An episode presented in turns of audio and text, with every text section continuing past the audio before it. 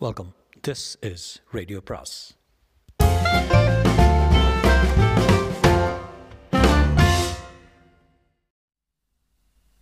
சுஜாதாவின் மூன்று நாள் சொர்க்கம் பாகம் நான்கு இவர் தான் உன்னை ஆமாம் இவர் தான் என்னை மங்களூருக்கு அழைச்சிட்டு வந்தார் சரசு என்னது அபாண்டம் அழைச்சிட்டு வந்தது எதுக்காக கல்யாணம் கட்டிக்கிறேன்னு சொல்லி என் நகையெல்லாம் பிடுங்கிட்டு இங்கே கூட்டி வந்தார். ச ச சரஸ் ஏ ஏன் இவ்வளோ பொய் சொல்கிற அவளை நீ ஒரு மாதிரி ஒரு முறை பார்த்தாள் கண்களில் தயக்கம் தெரிந்தது. சரசு நீ உயிரோடு இருக்கேன்னு எனக்கு சந்தோஷம்தான். என்னாச்சு அன்னைக்கு? நீ போம்மா அப்புறம் விசாரிக்கிறோம். அவ எப்படிங்க தம்பிச்சா அப்பப்பா பெரிய ஆக்டரியா நீ? இப்போ அதுவும் போய் நிரூபிக்கப்பட்டது. கம் க்ளீன் நான் சொல்லவா நடந்ததா? நான் பொய் சொல்லலை சார். சரசுவை கூட்டிட்டு இங்கே வந்திருக்க. உனக்கு மால் விற்கிறவங்க கூட பரிச்சயம் உண்டா? அவங்க கூட பேரம் பேசியிருக்க. அவங்க கொள்ள விலை சொல்லியிருக்காங்க. அதுக்காக இந்த பொண்ணு நகையை பறித்து விற்றுக்கிட்டு பைசா போறல. அதுக்காக அவங்க மூட்டையை அந்த வீட்டாண்ட மணலில் எங்கேயோ ஒளிச்சு வச்சுருக்காங்கன்னு தெரியும் உனக்கு. தோண்டி பார்க்கணும்னு ஆசை. அதனால் போலீஸ்கிட்ட ஏதோ பாடி பிடிச்சிருக்குன்னு சொல்லி எ- என்ன சார் இது? உங்களுக்கு அபத்தமாக படலையா? எவனாவது இப்படி போலீஸ்கிட்டே நேராக வந்து சொல்வானா? சரி என்ன நடந்ததுன்னு சொல்லு. விட மாட்டார். நான் சொன்னேனே சார். அதான் சார். அந்த கதையில் போதை பொருளே வரலையே. அப்போ மூணு பேர்னு வச்சுக்கிட்டா அவங்க உனக்கு பணம் கொடுக்காம ஏமாத்துனதுனால கதை கட்டி விட்டியா? சார் அந்த பொண்ணு இருக்கு பாருங்க அதை கூப்பிடுங்க. ஆனஸ்ட்டாக பேசி முடிப்போம். அது உண்மையை இன்னும் சொல்லலை. எங்கள் ரெண்டு பேர்த்தையும் கொஞ்ச நேரம் தனியாக விடுங்க ப்ளீஸ் அதுக்கு தான் எல்லாம் தெரியும் தெரிஞ்சிருக்கணும். அதை தயவு செய்து கூட்டி வர சொல்லுங்க. இன்ஸ்பெக்டர் சற்று யோசித்தார். என்னை கூர்மையாக பார்த்தார். சரி எங்க கூட வா என்றார். வெளியே பெஞ்சில் சரஸ்வதியை அவள் அப்பா ஏசி கொண்டிருந்தார் போக்கத்த பணமே இப்போ என்ன செய்யறது? உன்னை யார் கட்டிப்பாங்க? யாரு? யாரு? சரஸ்வதி இப்போ வா எங்க கூட. என்றார் இன்ஸ்பெக்டர். அவள் என்னை பார்க்க எழுந்து வந்தாள். நல்லா போட்டு குச்சியில் வீருங்க ஓடுகாலி ரைட்டர் ரூமில் எங்கள் இருவரையும் விட்டுவிட்டு இன்ஸ்பெக்டர் கால் மணியில் வர்றேன். ரெண்டு பேரும் பேசி வச்சு ஒரு வருஷன் கொடுங்க. அவர் போனதும் சரஸ்வதி என்ன பாரு? மெல்ல நிமிர்ந்து பார்த்தாள். விசம்பல் இல்லாமல் மாலை மலையாக கண்ணீர் விட்டு அழுதாள். சாரிங்க உங்கள் பேரில் தப்பா அபாண்டமாக சொல்லிட்டேன். ஏன் சரஸ்வதி? எதுக்காக இந்த பொய்ய? என்னை காப்பாந்திக்கத்தான் சுயநலம். புரியல. எனக்கு என்னவோ உங்கள் கூட ஓடி போயிட்டு தான் சொன்னால் அதில் ஒரு மரியாதை ஒரு பொருத்தம் ஒரு நம்பிக்கை இருக்குன்னு தோணுச்சு. இன்னும் புரியல சரஸ்வதி அன்றைக்கி ராத்திரி என்ன தான் ஆச்சு? கரெக்டாக சொல்லு. ரெண்டு பேரும் என்ன? சரஸ்வதி கொஞ்ச நேரம் விசித்து தன் கண்ணீரை துடைத்து கொண்டு சுதாரித்து கொண்டாள். ரெண்டு பேரும் என்ன அன்னைக்கு பங்கு போட வந்தாங்கல்ல? தெரியுமில்ல?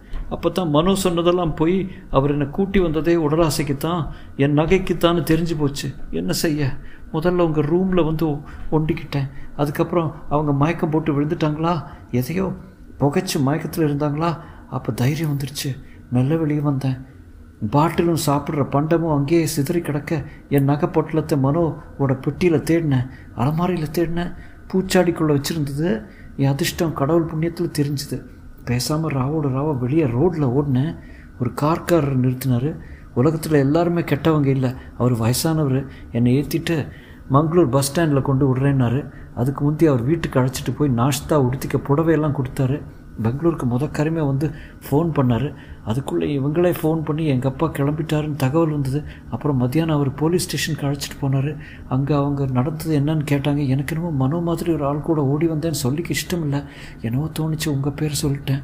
இந்த மாதிரி நடந்திருந்தால் நல்லா இருக்குமேன்னு நான் மனோவுக்கு பதிலாக உங்களை காதல் பண்ணி உங்கள் பேச்சை கேட்டு உங்கள் கூட ஓடி வந்திருந்தா இந்த மாதிரி சீரழிவெல்லாம் ஏற்பட்டிருக்காது இல்லையா? நான் மௌனமாக இருக்கேன் எவ்வளவு நல்லவர் நீங்கள் பேசாமல் இருக்கீங்க. உங்கள் மேலே இவ்வளோ அவதூறு கொண்டாந்ததுக்கு. உண்மையை சொன்னால் யாரும் நம்ப மாட்டேங்கிறாங்க. நீ பொய் சொன்னதுனால நான் மாட்டிக்கிட்டு இருக்கேன். அவங்க ரெண்டு பேரும் என்னவோ வியாபாரத்துக்கு இங்கே வந்திருக்காங்க. அது வேற குழப்பமாயிடுச்சு நான் சொல்கிறது இன்ஸ்பெக்டர் என்னவோ போட்டு உதறாரு. உபத்திரவம் தாங்க முடியல. ஏதாவது சொல்லிக்கிட்டே இருக்கு இருக்காரு. கரெக்டாக நடந்ததை சொல்லிடு அந்த காலையில் வீட்டுக்கு பின்னால் மணலில் என்னவோ புதைச்சிக்கிட்டு இருந்தாங்க. அதை நான் விபரீதமாக கற்பனை பண்ணிக்கிட்டேன். என்ன? ராத்திரி சண்டையா? நீ என் ரூமுக்கு வந்தியா? பேசுனியா? அப்புறம் பாரு. காலையில் எழுந்திரிச்சா உன்னை காணோம் எல்லாம் போட்டது போட்டபடி இருக்குது மனோ நீ ஊருக்கு போயிட்டு தான் சொல்கிறான் என்னை அவசர அவசரமாக பஸ் ஸ்டாண்டுக்கு விரட்டுறான். ரெண்டு பேரும் ஒரு ஆள் சகாயத்தோட மண்ணை வெட்டி குழி தோண்டி புதைக்கிறாங்க. எனக்கு என்ன தோணும் சொல்லு. ஓ என்னத்தான் அவங்க வெட்டி புதைக்கிறதா நினச்சிட்டிங்களா? ஆமாம் சரசு. ஒரு மாதிரி சந்தேகமாக பேசுகிறாங்க உன்னை கட்டி போட்டு லம்பர் ரூமில் அடைச்சிட்டா என்ன கட்டி போட்டு லம்பர் ரூமில் அடைச்சிட்டாங்க. உனக்கு தெரிஞ்சு போச்சு தெரிஞ்சு போச்சு. அதிகம் பார்த்துட்ட வெளியில் சொன்னால் கொலை பண்ணிடும் இப்படியெல்லாம் சொல்லவே உனக்கு தான் சமாதி கட்டிட்டாங்கன்னு உண்மையாகவே நம்பினேன். தப்பிச்சுட்டு வந்து போலீஸ்ட்டு சொன்னேன். அவங்க வந்து தோண்டி பார்த்தா உண்மை இல்லை. இடையில நீ வேற குழப்பம். அந்த பை எப்படி இருந்தது? ஒரு பிளாஸ்டிக் சாக்கு மாதிரி. ஆமாம் அதெல்லாம் முந்தானா மத்தியானம் வீட்டில் பார்த்தேனே. அதுக்குள்ளே சின்ன சின்னதாக வெள்ளையாக பொடியாட்டம் இருந்தது. என்னவோ போதை பொருளாக இருக்கும். அதிகம் காசு வச்சுருந்தாப்புல என் காசை திருப்பி கொடுத்து அனுப்பிச்சிட்டான். நீங்கள் பார்த்தபோது மூட்டை இல்லையா? இல்லை தோண்டி பார்த்துட்டோம். முதல்ல அங்கே தான் புதைச்சாங்க. அங்கிருந்து இடம் மாற்றிருக்காங்கன்னு அர்த்தம். கரெக்டு என்று பேச்சு கேட்டு திரும்பி பார்த்ததில் இன்ஸ்பெக்டர் நின்று கொண்டிருந்தார்.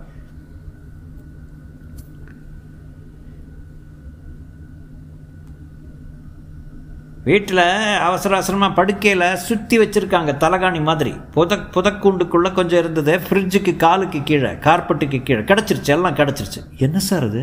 அவர் தன் பையிலிருந்து ஒரு பிளாஸ்டிக் பையை எடுத்து அதிலிருந்து வெள்ளை பவுடரை முகந்து பார்த்தார் போதைப்பொருள் எல்எஸ்டியோ என்ன இழவா? லேபில் கொடுத்தா தெரிஞ்சிடும் மால் கிடச்சது பெருசு பெரிய கோஷ்டி. அந்த ஆளுங்க ராஜ் மனு ரெண்டு பேரும் எங்கே போயிட போகிறாங்க ஒழிச்சு வச்சுட்டு திரும்ப வராமையே போவாங்க? பிடிச்சிடலாம். இப்போவே பம்பாய் கோவா பெங்களூர் எல்லா ஊருக்கு மெசேஜ் போயிருக்கு. இந்த பாரு இனிமே நீ உண்மையை சொல்லலாம் என்றார் இன்ஸ்பெக்டர். சார் அவர் சொன்னது பூரா உண்மை. நான் சொன்னது தான் பொய் என்றார் சரஸ்வதி. அப்போ நீ இந்த ஆளோட ஓடி வரலையா? இவரை பார்த்தா அப்படி தோணுதா? இல்லைதான். முத முதல்ல இருந்தே இவர் முகத்தில் உண்மைதான் இருந்தது. கண்ணில் கண்ணு நேராக பேசினார் மிஸ்டர் குர்ராஜ்.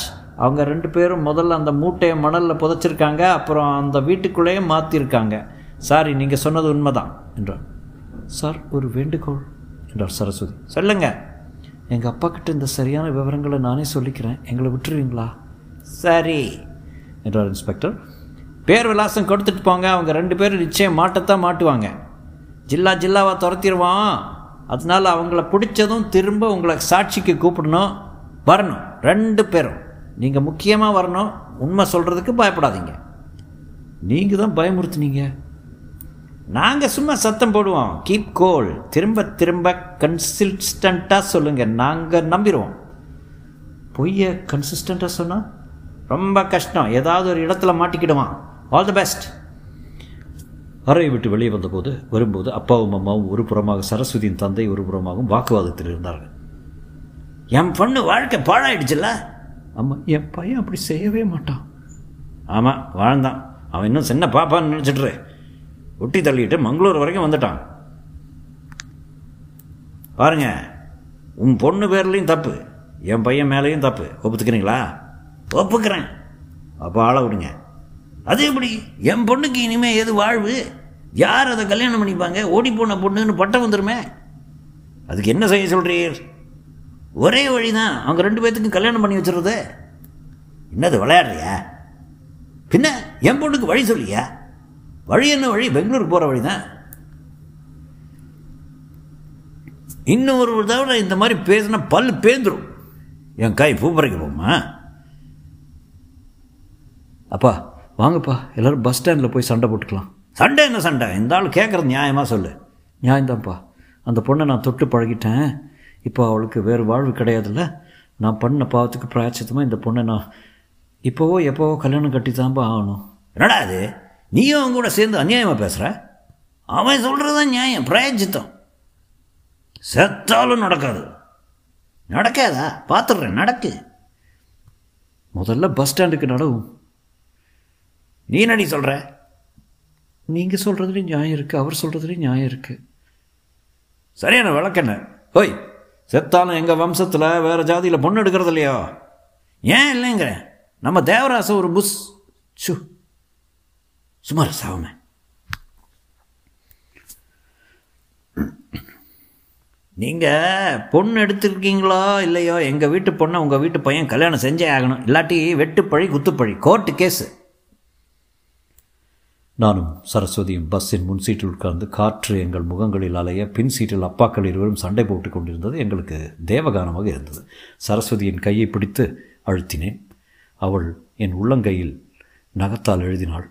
கையை தன்பால் இழுத்து வைத்து கொண்டாள். பெங்களூருக்கும் மங்களூருக்கும் ஆயிரம் மைல் பிரயாணம் வேண்டும் என்று தோன்றியது. முற்றும்.